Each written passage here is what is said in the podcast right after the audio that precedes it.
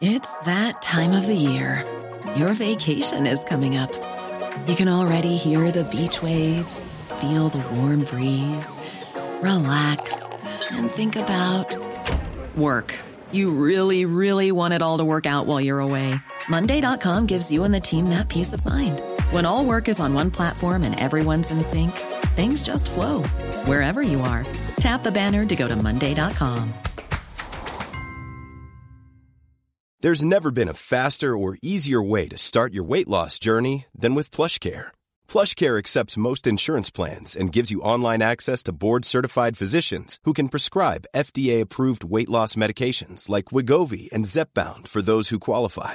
Take charge of your health and speak with a board-certified physician about a weight loss plan that's right for you. Get started today at plushcare.com slash weight loss. That's plushcare.com slash weight loss. plushcare.com slash weight loss.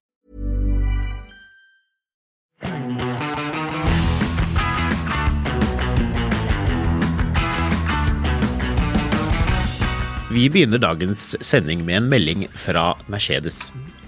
Eller egentlig Mercedes AMG, får vi kalle det. I pressemeldingen så står det egentlig ikke så veldig mye om Mercedes, men bare AMG og en ny bil som bare er et konsept, men som jeg syns likevel var litt uh, artig. Alt er jo bare et konsept for din Ja, Det er mye konsepter, og det er mye sånn å, i 2025 skal vi gjøre mye spennende, og da blir alt veldig bra. I mellomtiden skal vi selge masse dieselbiler. Men det sier vi ikke noe om. Eh, Det står her i eh, pressemeldingen at eh, proporsjoner definert av én lang akselavstand, kort overheng og store hjul, stjerneformede lys er kjennetegnet ved Vision AMG. Så Ikke, da- ikke EQ Vision. Nei. De har droppet dette EQ-greiene litt. Grann. Det er vel kanskje like greit, kan vel noen finne på å si. Selv om jeg eh, for så vidt skjønner greia. Det blir litt sånn, man er på vei. Det er litt som Audi også, med den navnestrategien de har, hvor alt skulle Først skulle den bare hete E-tron. Det tipper jeg de angrer skikkelig på, at den første elbilen deres, at de kalte den bare E-tron. Eh, ja. Det ser jo ikke spesielt smart ut nå. Eh, Nå som de har masse andre biler som heter omtrent det samme. Uh, Vision AMG er jo da en uh, kommende det, det, det, det det, det liksom de Vi snakker litt om denne plattformen. Nå skal jeg bruke et 60-ord. Formspråk. Ja, riktig. Um, pent. Uh, de har jo da denne plattformen AMG.EA, som er da uh, det som man skal basere uh, sånne sports, elektriske sportsbiler på. Så du bildene av den bilen her? Jeg så bildene. Hva syns du Eh, om de stjerneformede lyktene? den, det er hakket mer spennende enn hva du sa for noe? AMG, AMG-EA? Eh, det er plattformen. AM, AMGA? Ja. Eh, Men du, du som liker sånne ting, eh, da skal du høre navnet på eh, det heleide datterselskapet som skal lage de innovative motorene. Bamgea. Det heter eh, Yasa. ja, det er gøy. Ja. Den AMG-spesifikke grillen med vertikal... Den AMG-spesifikke grillen med vertikale lameller beholdes som et særegent element, til tross for at en elektrisk drivlinje ikke klever en klassisk radiator foran. Grillen er derfor lukket, lakkert i karosserifargen og fullt integrert i fronten på bilen. Ja takk! Vet du hva jeg får litt, fikk litt sånn gufs av? Villmarksmessen med en sånn svenske som står med sånn, der, sånn kniv og skal drive og tenne opp sånne der små sånne, sånne bjørkefliser. Ja. Han er gjerne svensk, da, men det er sånn 'kolla bara her'. Og så, og så vet du hva han også gjorde? Eller det var, det var kanskje samme fyren. En annen gang jeg var på Villmarksmessen, så hadde han sånn, noe sånn Sånn, sånn håndgrep eller et eller annet, og så tok han noen armhevinger med én arm, husker jeg som gutt. Fattern ville på villmarksmester, så jeg kunne jo ikke gjøre noe annet enn å late som at jeg var interessert i dette, jeg òg, ble med på det. Og var sånn halvinteressert. Men jeg husker jeg digget at han fyren, han svensken, med sånn olabukse, eh, tok sånn heftig armheving. Altså, jeg er ikke, u, jeg er jo ikke spesielt interessert i menn som tar armheving med én arm. Du er normalt interessert. Normal, men altså, hallo, jeg må jo få lov til å si det. Det, så, det var flott. Jeg tenkte jøss, for en grepa kar, tenkte jeg. Og det er litt sånn det er i de pressemeldingene av og til, er det Ja. ikke det? Jo, det er litt sånn eh, Man, man, eh, man, man, man smører på. 22-tommers felger. Men er dette da AMG, AMG. sin kniv med sånn eh, kompass på toppen og sånn flint til å tenne med? Altså, jeg føler alle bilprodusenter for tiden skal lage sånne litt såpestykkeformede biler, som har noe sånn, som ser litt ut som de har rakettmotor bak, og noe sånn stripe med noe lys på. Og det er sikkert dårlig plass i baksetet, men folk vil ha det likevel, kanskje? I have seen this very interesting movie with Sylvester Stallone. So on, no- from now on, our uh, design uh, language will be based on uh, this fantastic movie from 1993 called Demolition Man. Det skal dette ble merkelig fransk-tysk. Ja, det, blir, det blir eh, litt underlig. Men den, det står AMG på dekkene. Jeg vet ikke hva du tenker om White Wall og, og liksom at det er sånn påskrift på dekkene. Da har du sett denne Porschen som kjørte rundt omkring her i området før? Som hadde sånn svær sånn hvit skrift på dekkene? Nei. En, eh, en var det ikke en blå 991? Uh, Tusjen? ja, jeg lurer på om det var Ja, det er i hvert fall samme farge. Eller kanskje det var en annen farge, jeg husker ikke. Men i hvert fall, uh, det står AMG med store hvite bokstaver på dekkene, og det ser tøft ut. Ser ut som en løpsbil. Og jeg syns jo egentlig bilen ser råkul ut, selv om vi kødder litt med AMG og Det her kommer jo aldri så- til å bli laget, så who cares? Jo, jo, dette blir laget. Nei, dette blir aldri Jeg laget. tror du kan komme til å kunne se gjennom vinduene, i motsetning til på denne konseptbilen. Det tror jeg. Men uh, de, må, de må jo lage den. Ja, ok. Ja, jeg bestemmer det. Oh, det står AMG foran. Jeg gleder meg til å se den første, de første elbilprosenten som tør å ha uh, skrift i sp- speilvendt foran. Det har jeg lyst til. Sånn som originale Quatro-logoen. Eller ambulanser. Eh, Eller ambulanser ja. Det er litt interessant det her med elbiler. Jeg kom til å tenke på det, fordi vi drev og hørte på en podkast vi nevner ofte, Smitten Sniff, hvor de drev og snakka om at, at MX5 er en, er en kul bil hvis du er eh, 18, 18 oppover i 20-årene. Eh, og liksom sånn, det at det har vært liksom en sånn frisørbil Det har liksom vært sånn, det har vært for generasjonen 40 oppover. Det er de som går og ler av det fremdeles. Så tenkte jeg ja, det var et interessant eh, poeng. Og så eh, hadde Det er litt sånn uh, diversion. men Jeg, jeg tok og hadde den Mini Cooperen, den 6000 kroners minien, eh, på EU-kontroll. Ja. Og det gikk egentlig ganske greit, bortsett fra at jeg måtte bytte bremserørene på den. Så jeg bytta, eller bytta bremserør, og så mangla jeg én sånn kobling, så jeg dro på Biltema for å kjøpe den da, på Biltema på Alnabru. Um, og da var det en eh, litt sånn fersk fyr som har tydeligvis fått beskjed om at han må slå opp alt på registreringsnummer. Ja. Så jeg ble stående og prate litt med han, da, fordi liksom de, de bremserør er liksom Bremserør er bremserør. Det, det finner du ikke spesifikt på bilen. Og så var han uenig i det. da, Og så var han ganske bilinteressert, fordi han, han, han, likte, han likte veldig godt Mini. Men sjøl så hadde han en, Min- en MX5. En 2010-modell. Og så begynte han å prate litt om det her. da, og så liksom bare, sånn, Det bare bekrefta så umiddelbart den der greia om at um, sånne små manueltgirede biler med sånn 100 100-150 hester Ja. er egentlig litt kule biler. Eh, og da er jo Altså både MX5 og Minien er jo veldig solide alternativer. Så er det masse franske småbiler som er ganske artige der. Men det er litt sånn interessant det der, for det, altså, i det som man kan kalle en car scene, altså liksom et bilmiljø i Norge, så de bilene har liksom ikke fått den, der, den oppsvingen Hvis man er i California. Ser jo Miata, som jo MX5 heter der borte, i alle former og fasonger, er liksom, det er et skikkelig miljø. Det er regnes for å være en kul bil. Eh, når jeg kjører, og liksom sånn når jeg har lånt, hvis jeg har lånt en ny MX5, da, tester det, det har vi gjort eh, en god del ganger. Jeg har til og med kjørt en rundt på Island, av alle rare ting. Eh, jeg personlig elsker jo den bilen fordi den har uh, the best gearbox in the industry. Uh, den uh, Altså, det, det fins ikke en nicere skift og en smoothere clutch og en liksom bedre gassrespons. Noen som prøvde seg med at M2 var, var bedre? Nei, det er den ikke. Uh, ja, til gode å kjøre Jeg tror faktisk det er til gode å kjøre noen annen bil med bedre Jo, uh, Ford Fiesta ST, den forrige, Mm. og ST 200. Den Ja, var girkassa der er helt fantastisk. Helt konge, du vet at jeg er ikke noe fan av de bilene her, Nei, egentlig, nei, men girkassa er helt formidabel. Så er det litt rart, tenker jeg, at ikke folk liksom er mer, liksom skjønner mer av hvor utrolig bra de bilene er. Mm. Eh, det burde være en mission for oss å få det ut lite grann. Her skal jeg ta og innlede med en setning eh, som man jo gjør eh, når man eh, snakker om bil og kjøring aktivt og sånn. Jeg var på golfbanen her om dagen. Ja, naturlig. Du og den beige Mercedesen din. Ja, nei, jeg kjørte Minien faktisk, eh, og um, eh, da um, kjørte jeg da, Den ligger, golfbanen jeg spiller på, ligger ute i Sylling, ute i Lier. Og det er en fantastisk golfbane, så er det noen veier i byggingen der. Så jeg kjørte, måtte kjøre en annen sånn gammel, gamle veien til Hønefoss tilbake igjen, og over Solihøgda. Ja. Og det var ikke noe trafikk, eh, så jeg kjørte ganske aktivt tilbake igjen. Eh, Og da er det liksom, den bilen har 115 hester. Det er 80-sone. Jeg var veldig sjelden noe særlig over 80, og likevel så er det dritgøy.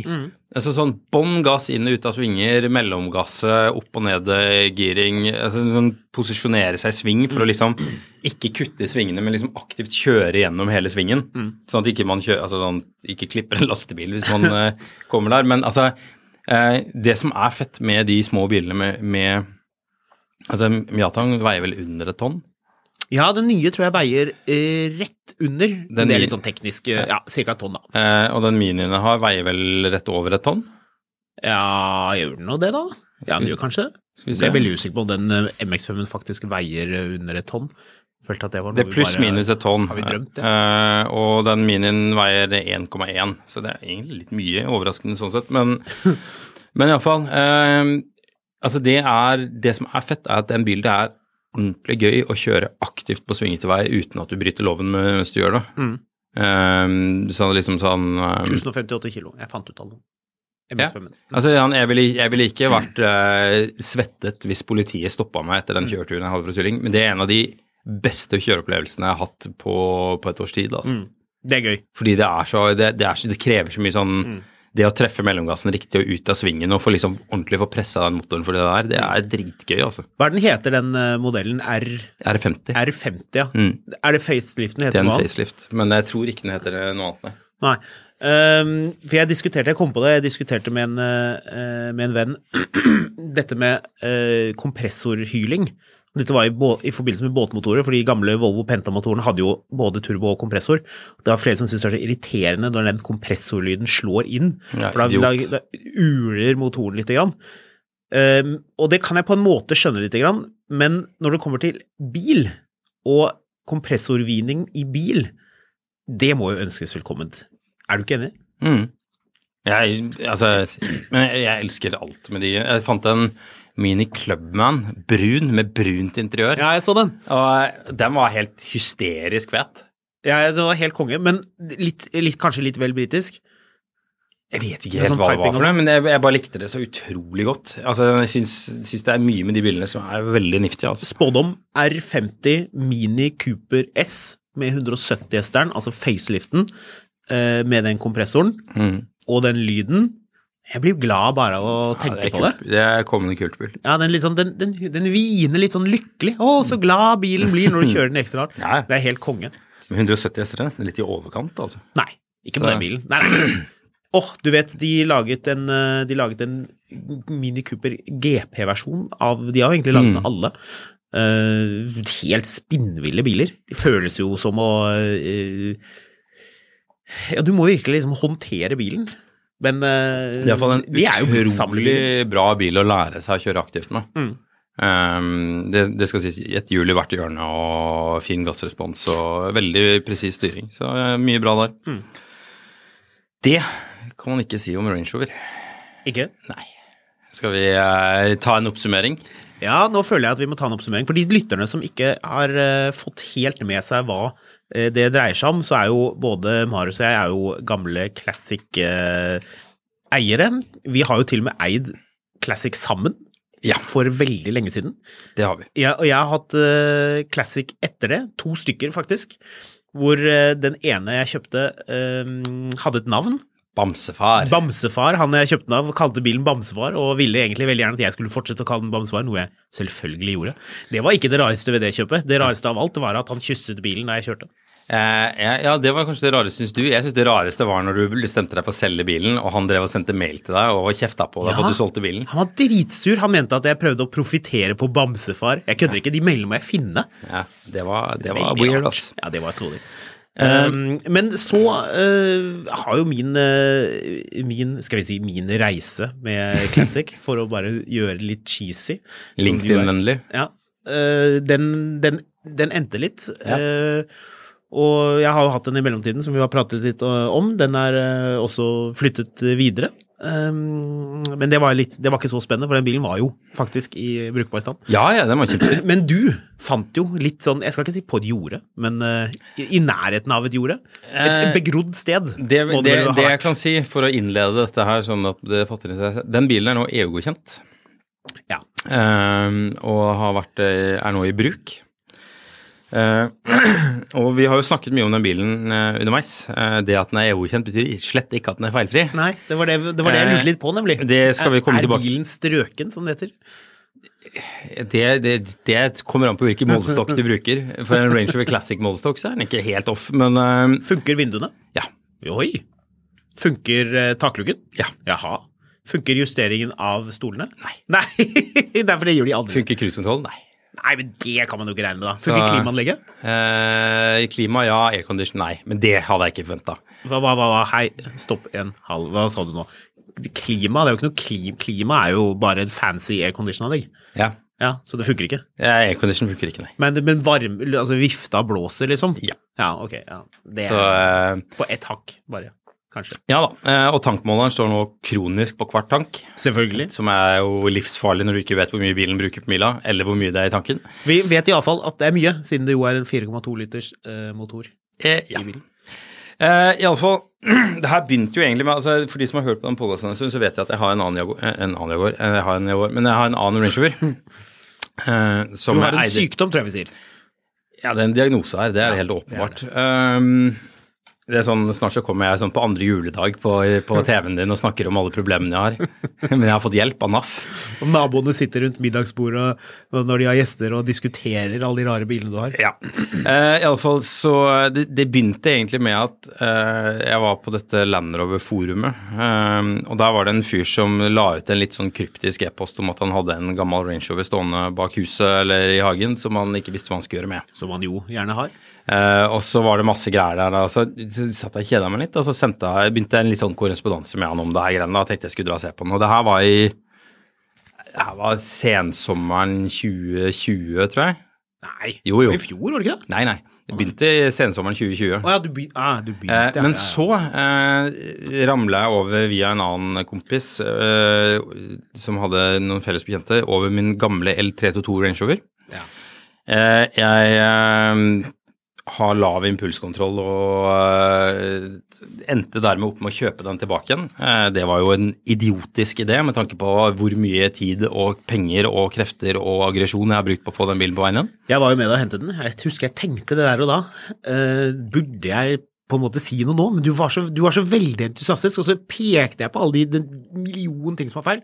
Blant bare, annet Ja, ja, det fikser jeg. Bare- og så bare sånn, Ja, men den, Marius, hva, uh, har du sett det? Ja, ja, det, det ordner jeg. Bare sånn, «Eh, Eller hva med den, du vet at det ikke at den er sånn? Ja, ja, ja, det er greit, jeg tar den. La, la, meg, la meg sjekke, snakker du da om dekkene som var på korden? altså, eller snakker du om luftfjæringa foran som var punktert? Som klarte å holde bilen oppe til jeg kom ut på E18 og deretter falt ned foran, så jeg satt sånn og sånn, gynget hele veien tilbake til Oslo? Eller- Eller, tenker du på batterilampa som lyste hele veien til Oslo? Eller vannlekkasjen inni bilen, eller at stereoen ikke funket, eller at det var bulker og skraper absolutt overalt, og rust, og at den så ut som den hadde vært under vann. Ja, for ikke snakke om uh, oljelekkasjen eh, utvendig. Dette var litt som å møte noen du ikke Og har sett på veldig lenge. Og støtfangeren foran. Ja. Og liksom, det er aldri noen god idé Det er ikke noen god idé alltid, det. Altså møte på, treffe på folk man liksom ikke har sett på Altså, du, veldig, du, veldig lenge. du slo opp med eksen din for fem år siden Ja. og bestemmer deg for at mm, Å ja, du bor på Oslo S, ja. ja. Men du kan bli med hjem til meg. Ja, ja. Det var det, det blir eh, ikke det samme. Men eh, dermed så, så kokte hele det der Range Over Classic-greiene litt sånn bort i kålen. Mm. Eh, og så fikk jeg plutselig en melding fra han igjen om, han, om jeg var fremdeles var interessert. Han med den L322-en. Altså Nei, den, eh, med Range Rover Classicen. Ah, Classicen, Fordi da hadde jeg kjøpt ja. den L322-en og begynt det prosjektet, så hadde jeg lagt hele det idiotiske Range Rover Classic-prosjektet litt på is. litt. Litt. Så kom det en mail. En, enda en mail? Jepp. Lurte på om jeg fortsatt var interessert. Dette var på øh, vinteren. Da sa jeg ja, det er jeg, og så øh, glemte jeg det. Ja, er ikke det vi har? ha? Så glemte jeg det. Så på våren av en eller annen grunn så satt jeg og kjeda meg. Da er det nesten gått et år siden sist. Og jeg regnet med at den bilen her var jo solgt for lenge siden. Altså Range Rover Classic er jo litt attraktivt. Eh, Farlig antakelse å Ja, men at folk liksom som har sånn- ting bak huset, faktisk selger det. ja. Det er ikke så Eh, mange som gidder å kaste seg Men det ting. Det var en del ting. andre som etter hvert hadde meldt seg interessert i den tråden, nemlig, så jeg antok på at den var solgt. Og så sendte jeg en mail på våren, bare sånn Jeg vet, jeg lurer på om det var rundt da du solgte din, eller noe sånt. Tenkte hm, Ja. dette var litt irriterende. Eller sånn, det, det var jo en veldig hyggelig bil. Ja. En, eller- en eller annen sånn tankeretning. Så jeg, jeg sender en melding og spør om jeg kan komme og se på den likevel. Bare for å liksom legge den ballen død. Ja, Bli ferdig med dette her. Dette handlet vel også litt om at du hadde tatt hengerlappen, og at du syntes det var stas å kjøre ting på henger. For Ja. du merket, jeg merket at du var veldig tilbøyelig til å hente ting på henger en god stund. Ja. Du hadde funnet noen som hadde en henger som du kunne låne, og uh, det var ikke måte på hvor mye som kunne fraktes med henger akkurat på den tiden der. Det- Du, var veldig, du var lyst på litt hengererfaring. Det er ikke helt feil. Nei, det var Eh, ganske riktig, egentlig. Det var hengererfaring du egentlig ville ha. Jeg føler som at her, nå kommer man til å plukke med seg en stor sånn industriell vaskemaskin eller noe annet sånn digert som, som var fornuftig å snakke litt rundt på. Flyplassaggregat. Eh, jeg tok iallfall med meg en, Jeg lånte en Tesla Model 3, for den hadde jeg ikke prøvekjørt av. Eh, egentlig for å snakke om i podkasten. det, var der- det var den episoden hvor jeg fant ut at jeg digger dette Supercharger-nettverket. Ja. Fem år etter alle andre nordmenn. Ja. Men iallfall, jeg cruiset ned med den bilen. Eh, den bilen her står da bak huset til han karen, eh, ved siden av en sånn garasjetelt, eh, provisorisk greie han hadde. Så bilen var ikke teltet, altså. Der den sto ute under en sånn båtpresenning Naturligvis. eh, på tre hjul. Selvfølgelig. Eh, og det høyre bakhjulet manglet bremser. Den har eh, den, den Altså rett og slett altså, Hver gang du startet bilen, så begynte den å blø som en sånn, sånn Hollywood-sår. Det bare gøsjet liksom gørset ut sånn rød girolje av hele fronten på bilen. Jeg elsker det. Det er, lite som, som sier kjøp som når slike ting skjer. Nei, ikke sant. Eh, og det her ble jo helt sånn Men så, så gikk jeg og kikka på den, og så mm, så la jeg meg under, og så syns jeg egentlig altså, Jeg visste at det var noe snags antageligvis med ramma, men karosseriet på bilen var overraskende fint. Og så merker jeg at jeg, jeg blir litt mer keen enn jeg egentlig burde bli. Så jeg sier at eh, ja, men greit, jeg kan ta den, jeg. Og da sier han ja, han var ikke helt sikker. Det var flere andre som nå var interessert. Nå vel. Ja. Så jeg bare sånn, ja ok, greit. Da har jeg reddet meg selv. Ja. Så bare sånn, ja, men greit, men da får du bare si fra hvis det blir aktuelt. Og så eh, stakk jeg tilbake til Oslo i, jeg var nede på Sandefjord eller Tønsberg eller et eller annet sted. Drar tilbake til Oslo. Og tenker, da er vi ferdig med det her. Jeg har lagt ballen død, jeg har en Range nå holder det med den idiotien her. Mm. Og det er da vi kommer inn på, nå er det på tide å gjøre opp regnskapet for dette greiene her. Nå? Ja, Ja. nå skal vi gå gjennom hva dette har kostet meg. Fordi Ja. jeg får da en melding hvor han sier at han går med på dette likevel, Ja. men han må ha litt mer penger for den. Lite grann. Så Litt håndpenger. ja, det, Peng i han hånd. måtte ikke selge. Nei. Eh, det tror jeg han måtte. Jeg tror kona hans var lei av å se den bilen stå bak huset under en båtpresenning. Det blir gjerne litt slik. Ja. Så vi ble enige om at jeg kjøpte bilen for 15 000 kroner. Mm. Det eh, er det ikke godt å si om er billig eller dyrt. Nei, det, vet, det, det visste ikke du. Nei, det var, det var akkurat nok til at jeg tenkte at hvis ikke i verste fall så klarer jeg i hvert fall å, å, å slakte dette her, sånn at jeg kommer meg ut av det i null. Det var liksom sånn, en slags sånn tankegang. Slakting av gammel Range Rover i boligstrøk i Bærum. Ja. Populært. Det er liksom litt det der jeg tenkte at jeg, jeg, jeg gidder ikke å drive med slakting av bil av 10 000 grunner, men samtidig, noen sjanser de tar man bare, altså. Ja. Hva er det de sa i Buddy? Noen ganger så må du bare slippe keeperen og angripe med begge hender. Ja. Norsk film, det eneste filmopplegget i verden som finner ut at bordhockey, er, er sånn stiga bordhockey, er et godt bilde for livet.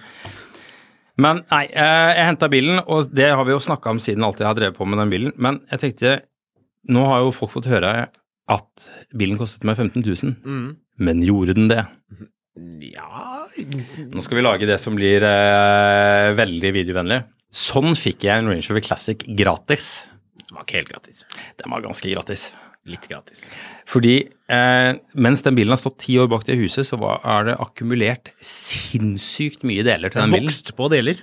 Ja. Så jeg fylte hele den bilen og hele den eh, Range Roveren jeg trakk det her med, med deler.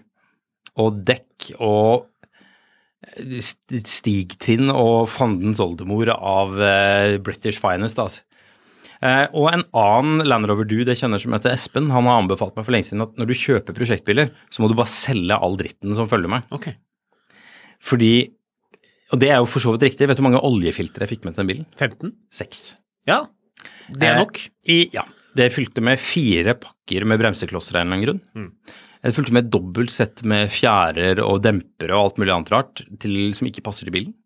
Selvfølgelig. Eh, så jeg solgte alt sammen.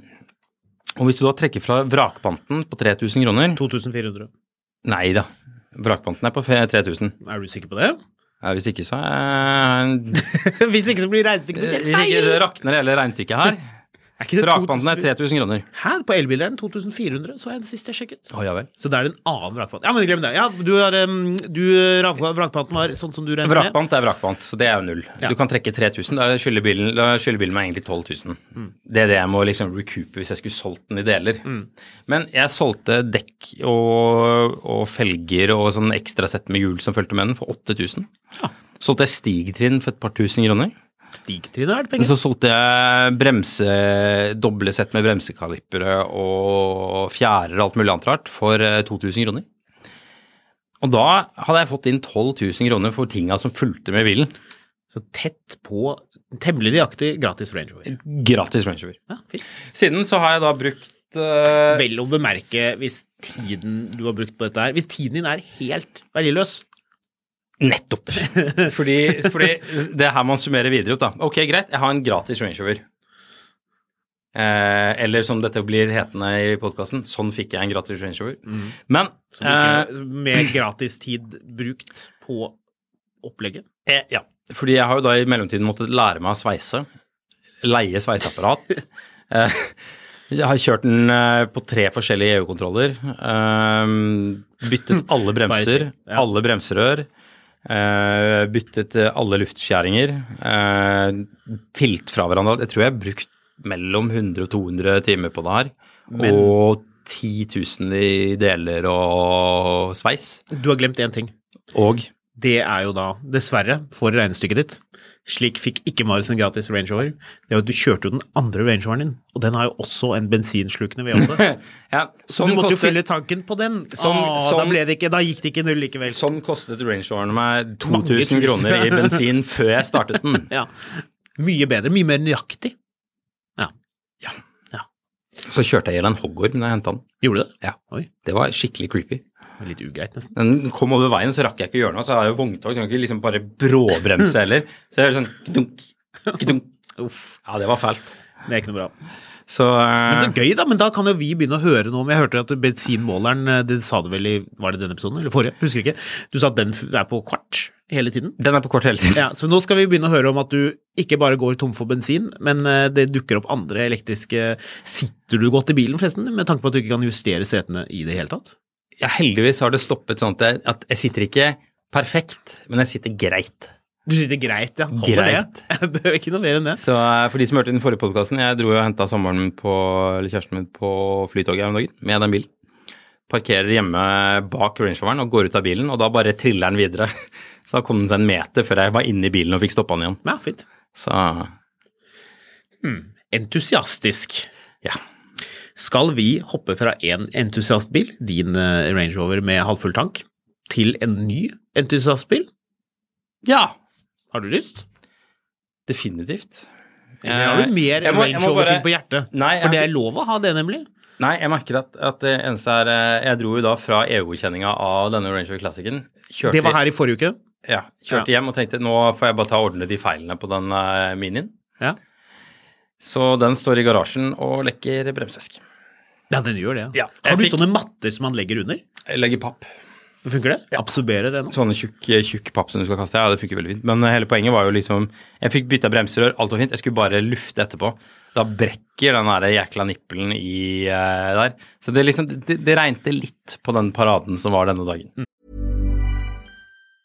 When you're ready to pop the question, the last thing you want to do is second guess the ring. At Bluenile.com, you can design a one of a kind ring with the ease and convenience of shopping online. Choose your diamond and setting. When you find the one, you'll get it delivered right to your door. Go to Bluenile.com and use promo code LISTEN to get $50 off your purchase of $500 or more. That's code LISTEN at Bluenile.com for $50 off your purchase. Bluenile.com code LISTEN. Hey, I'm Ryan Reynolds. Recently, I asked Mint Mobile's legal team if big wireless companies are allowed to raise prices due to inflation. They said yes. And then when I asked if raising prices technically violates those onerous two year contracts, they said, What the f are you talking about, you insane Hollywood ass? So to recap, we're cutting the price of Mint Unlimited from $30 a month to just $15 a month. Give it a try at mintmobile.com slash switch. $45 up front for three months plus taxes and fees. Promoting for new customers for limited time. Unlimited more than 40 gigabytes per month. Slows. Full terms at mintmobile.com.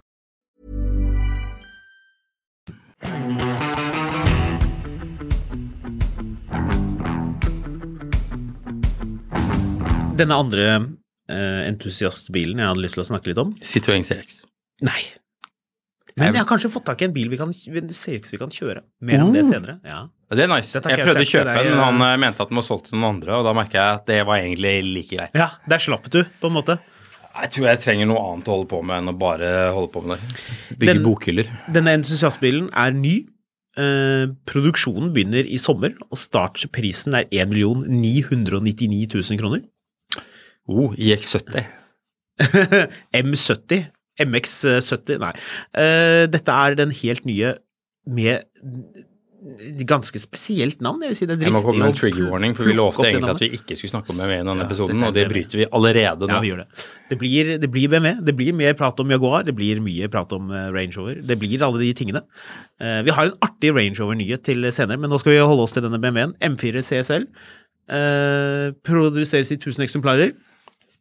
Den er lettet, er en av de tingene vi får vite.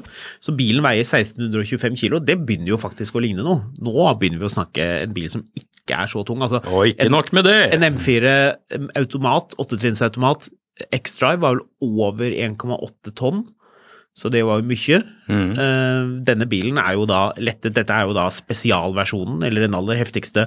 Det må jo være det i og med at de bruker CSL-navnet, og da lurer jeg, Marius, syns du at denne bilen er CSL-navnet verdig? Du vet jo originalen. Da snakker jeg E46 M3 original. Men du snakker ikke 3 liter SSL? Nei, den er steingammal. Den snakker vi ikke om. Selv om jeg liker den bilen nå, det skal sies. Men M3 CSL, Jeremy Clarkson, eh, eh, ikke Isle of White, men Isle of Man, hvor han kjørte den bilen første gang i regnvær. Og den der, eh, det derre karbonplenumet, altså det inn, innsuget luftboksen som den bilen fikk, som alle andre med M3 hadde lyst på. Og jeg selv har sett utallige timer på YouTube med folk som har ettermontert det og puttet mikrofoner inni for å ta opp lyden og alt det der. Legendarisk. Er dette her like legendarisk? Nei. Du tror ikke det? Nei. Det er jo da denne vektsparingen. Den har 550 hestekrefter. Så eh, rimelig heftig. Ja, ja. eh, Den vanlige har vel 510. Det er, det er drøssevis av eh, Den originale, eller originale CSL-en var jo også en automatgirkasse, var det ikke det? Korrekt. Eller det var jo da en eh, sånn uh, sekvensiell manuell automat. Mm. Som faktisk funket overraskende bra, egentlig. Jeg har ikke kjørt den i CSL, det var en litt annen tune på girkassa på den, men jeg har kjørt den vanlige E46 M3 med den kassa. Det funket uh, sånn passe bra, til hver den tiden iallfall. Den nye har 0 til 100 på 3,7 sekunder, 650 newton, 550 hestekrefter som sagt.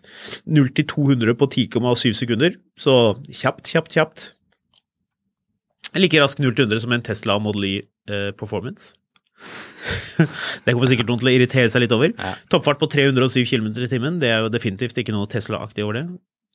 Liksom, litt av greia med, Jeg har ikke noe problem med at de lager en M4 i seg selv. Det er helt i orden, liksom. Det, er- det er ikke sånn at jeg skal sitte der og hytte med neven om det. Eh, men de bruker en legende i ny drakt.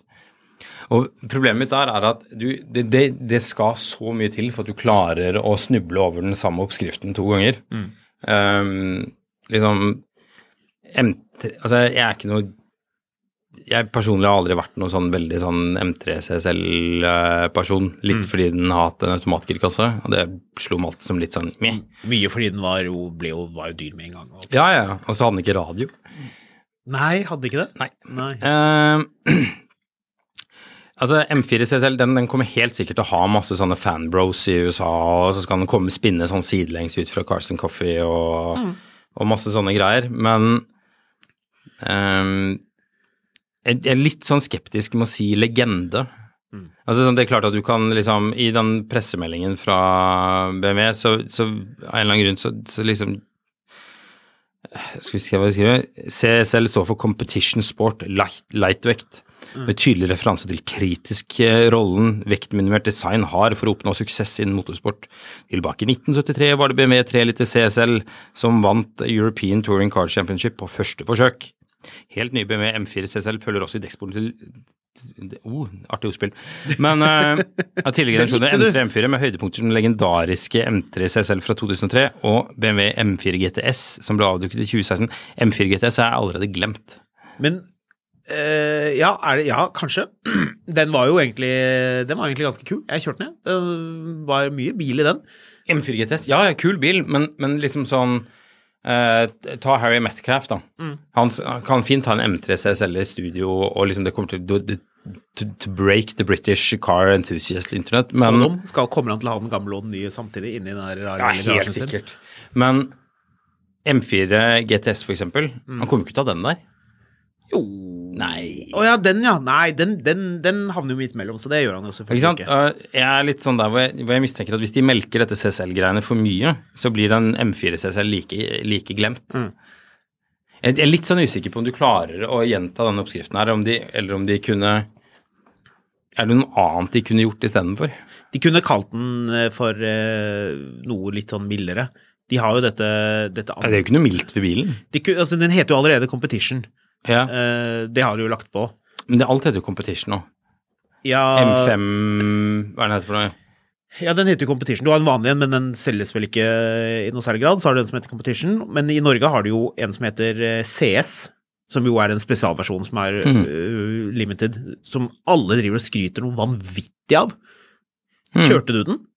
Nei. Nei, vi hadde den inn på kontoret. Men um, flott bil, for all del. Veldig rask. Uh, veldig sånn heftig. Ganske langt unna en vanlig M5. Så de kunne jo kalt den det, for eksempel, men de har da valgt dette uh, legendariske navnet. Uh, jeg tipper det kan sitte ganske greit. Det, det er jo bare 1000 biler som skal lages. Så tatt i betraktning at det er så utrolig få biler, så vil den jo bli ettertraktet. Og med tanke på hvor ja, Nå holdt jeg på å banne igjen her, men hvor bra den eh, M5 CS-en er, da. Styrefølelsen i tingene, men tross alt, det er jo en ganske tung bil. Mm. Eh, Så er det jo Det kan jo hende at dette her blir en skikkelig, skikkelig fin eh, sånn At den kommer til å ha en veldig sånn nice følelse. Litt sånn Mm. eh, At det kommer til å stemme den veien. Ja, Hvis, altså, hvis det skjer, da. Hvis det, blir, hvis det går den veien at den liksom får en sånn legendestatus av det den eh, kan, av det den vil yte. 0 til 100 og sånne ting er jo ja, ja, det er bra tall, på en måte, men det er jo ikke noe spesielt, det. Altså, den er jo ikke noe raskere enn en vanlig Porsche 911 Carrera 4S, liksom. Så, så der blir det jo mye av det samme. Det kommer til å være følelsen, selve teksturen i bilen, som kommer til å gjøre at den blir legendarisk, og Mm. det at det bare lages 1000 av den. Så jeg tipper hvis du, skal, hvis du klarer å få tak i en, hvis du skal investere For min del så er det hvor basic den føles. Altså det som eh, Det som, eh, som på en måte har vært eh, key med eh, med CLS, M3 CLS-en er jo at den ikke hadde radio, f.eks. Altså, det var sånn poeng at den skulle være så den her til å ha, helt sikkert. Ja, men det var et poeng at den skulle være så basic som mulig. Og hvis, hvis du begynner å føle at det er for mye hjelpemidler, så kan du ikke gjerne bare kjøpe en vanlig M4, eller hva det, hva det skal være for noe. Jeg skal faktisk en tur på Vålerbanen oppe ved mm, Elverum og kjøre Alfa Romeo eh, Giulia Quadrofolio Ja. mot den vanlige M4, og da med firehjulsdrift, tipper jeg det blir. Eh, så vi får se hvordan det er, hvordan de bilene sammenligner, men jeg kan jo da tilby deg, Marius, siden du er en uh, god kollega, uh, å prøve den uh, CSL-en når den dukker opp. Mm. Så kan du se hva du syns. Elverum. Jeg trykte vi hadde til at jorden er rund, men vi tror ikke på hva som helst på Elverum. Nei, dette er jo ikke helt Elverum, det er jo litt lenger eh, sør, Braskereidfoss-området. Eh, kanskje vi skal ta med den CSL-en dit og lage litt eh, staffasje? Får man kjøpt en eh, M3 CSL nå? Hva mener du? Altså, altså, kjøpt ja. Jeg Ikke ny, ja, men altså, hva koster en brukt en? Gebrauchtwagen? Ja, hva koster det? Gebrauchtwagen? Ja, gebraucht. Gebraucht, gebraucht. Uh, den koster vel rundt 200 000 euro, tipper jeg. Ja, det vil jeg tro. Har du fasit? Jeg vet ikke. Vet du hva den koster?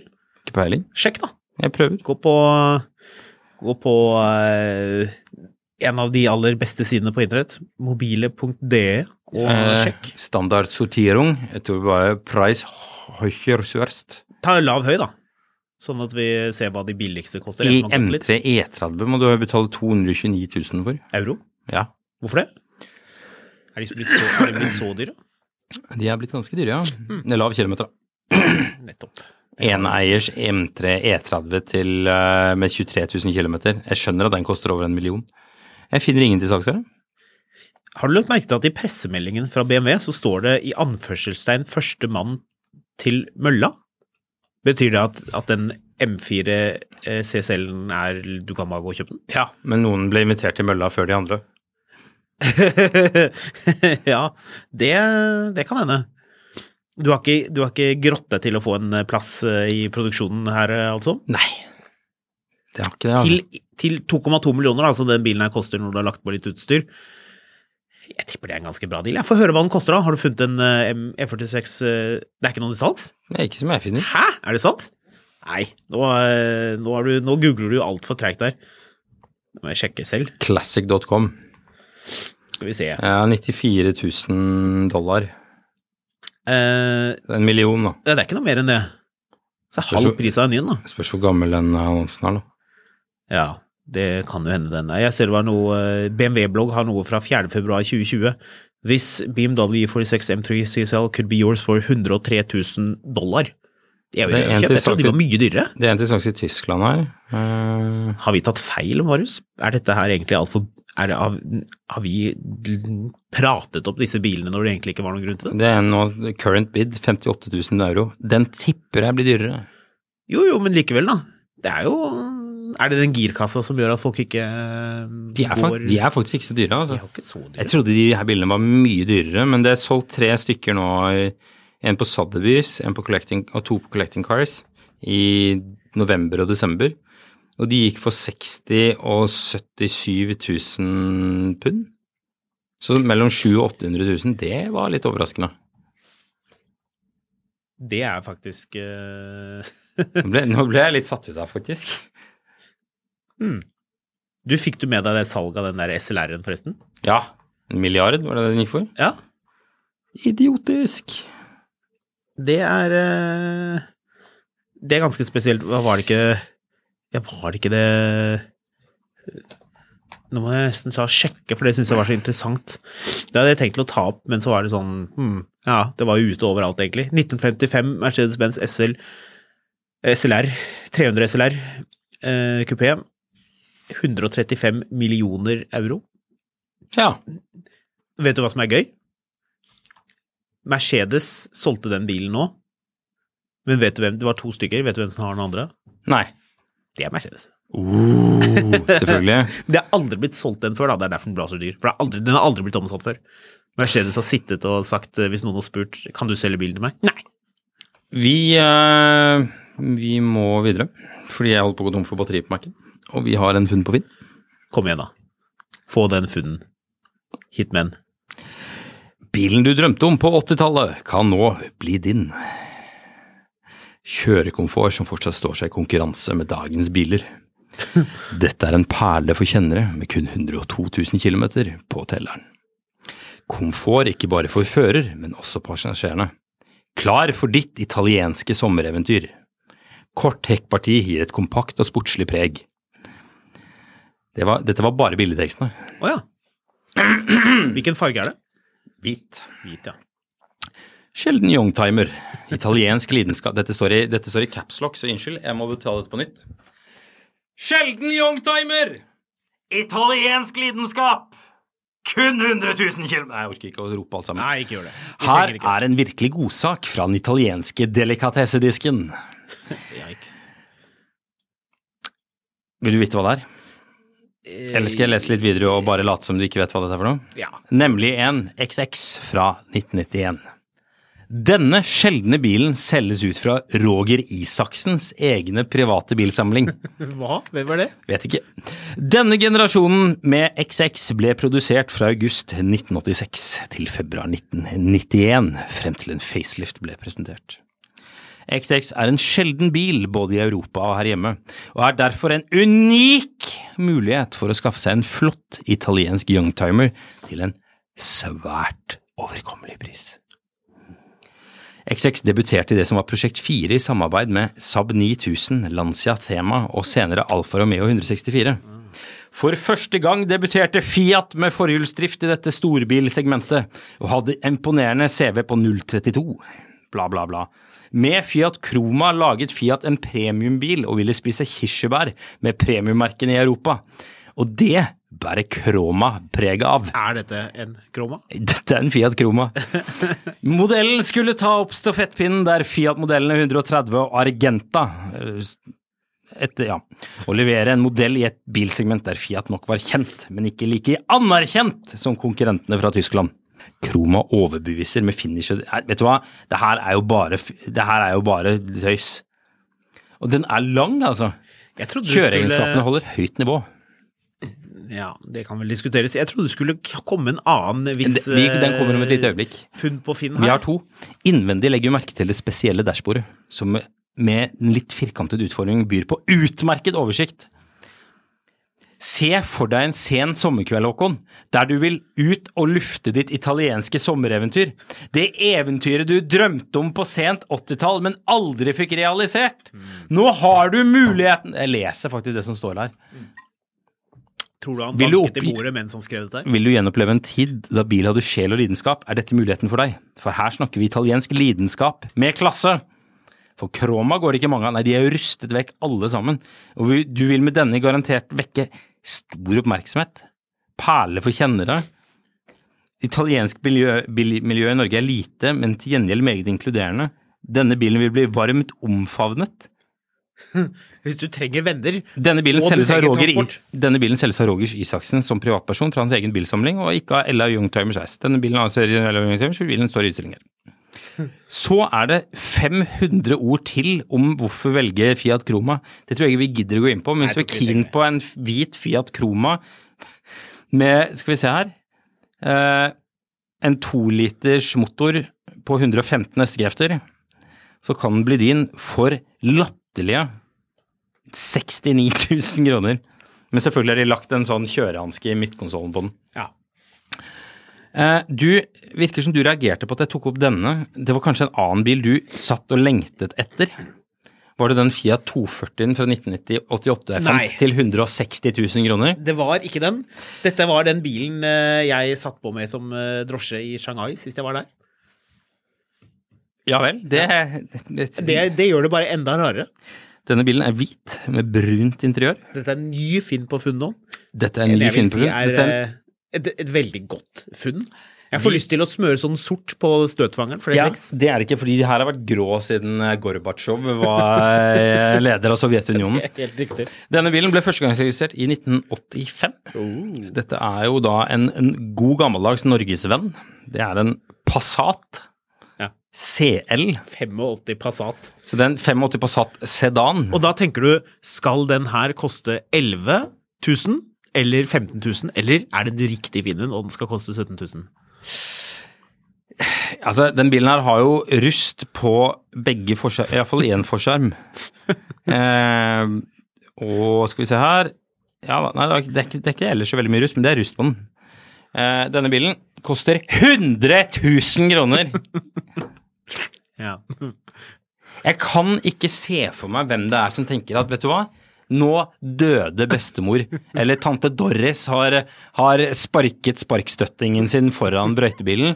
Eh, Hun har etterlatt meg et hus på eh, Nordre Stad som jeg fikk 250 000 kroner for. Halvparten skal jeg sette av til en ordentlig godbit. Jeg kjøper meg en koser deg med den der. 1985 Passat Sedan. Det er ikke noe ja, Sedan, selvfølgelig. Det er ikke, jeg har ikke noe imot bilen. Har du lagt merke til at den ser litt ut som en Maserati Ghibli bakfra? Ja. Den har ikke radio. Har den ikke radio? Nei, ikke den heller. Den og, den og. BMW M3 CSL. Den- den Det er mye- mye likt her. Det er mye, det er mye likt. Den, den, nei, den her er manuell girkasse, så det er mer entusiastisk.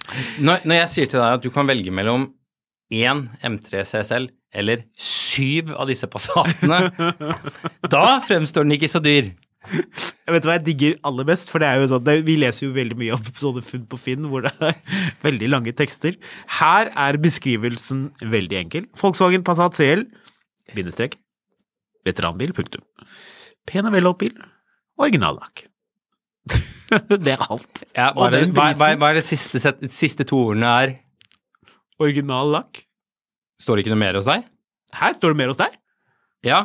Nei. Nei, dæven, de har skrudd ned prisen mens vi var inne på annonsen. Hæ? Nå må jeg gå, nå må jeg refer... Det er 69 000!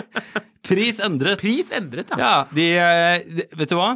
Kjære lytter, du har nå vært vitne til en uh, Live uh, streaming fra Funn Finn. La oss si det sånn. Uh, Det, du har Oslo Børs, og så har du noe som heter OTC, eller det het OTC før noen kjøpte Oslo Børs. Men så har du gråmarkedet, og så har du det lille markedet for Passater fra 1985, som nå har opplevd definisjonen på et krakk, og har falt 30% på én dag. Og den har originale felger. Det er en formildende omstendighet her som vi riktignok bør få med. Ja. Eh, og det er at den har bare tuslet 83 550 km. Likevel, nå går det Det, det, er, eh, det har gått inflasjon i Passater, så nå får du ti Passater for prisen av en M3 CSL. Det gikk fort. Det gikk fort. Med det. Så tror jeg vi må eh, labbe ut herfra, fordi vår eh, eminente vinpodkast, Ukens vintips, eh, Skraper på døren. De står utenfor og hyler og skriker, og jeg hører champagnekorkene sprette i det fjerne som kanondrønninger som varsler om at nå er det på tide å gå. Så igjen, eh, hvis du vil se bilder av min eh, Coco Range Rover Classic, eh, så er det Skamlund på Instagram. Jeg la ut et bilde av den og 993-en, og den har, den har fått helt komisk mye likes til å være min Instagram-konto. Så folk sikkert. liker både gamle Range Rover og gamle Porscher. Klarte å snike inn litt Instagram-skryt. Jepp, du er eh, Skamlund Nei, du er ikke Skamlund, jeg Jeg er Skamlund. Alle er Skamlund. I dag er alle Skamlund. Mm. Dagen hvor Range Rover det, faktisk hva, det er faktisk det aller beste med han eh, Han eh, Du er fotografkatt, men eh, han eh, Ronan Fotografklatt, Ron- som det var noen trodde. Ronan Farrow, han er sønnen til Mia Farrow og Woody Allen, eh, som det ryktes at eh, han, er jo, han er jo røket uklar med sin eh, far. Og, og det ryktes jo at Mia Farrow hadde en affære med sin tidligere mann, Frank Sinatra.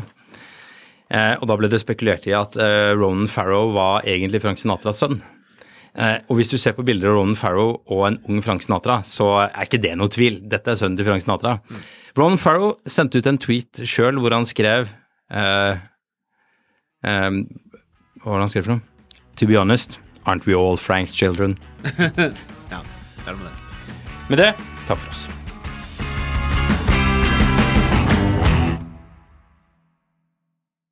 Mil etter mil, en podkast om bil, er en podkast fra Finansavisen. Programledere er Håkon Sæbø og David Kordal Andersen. Produsent er Lars Brenden Skram. Og ansvarlig redaktør er Trygve Hegnar.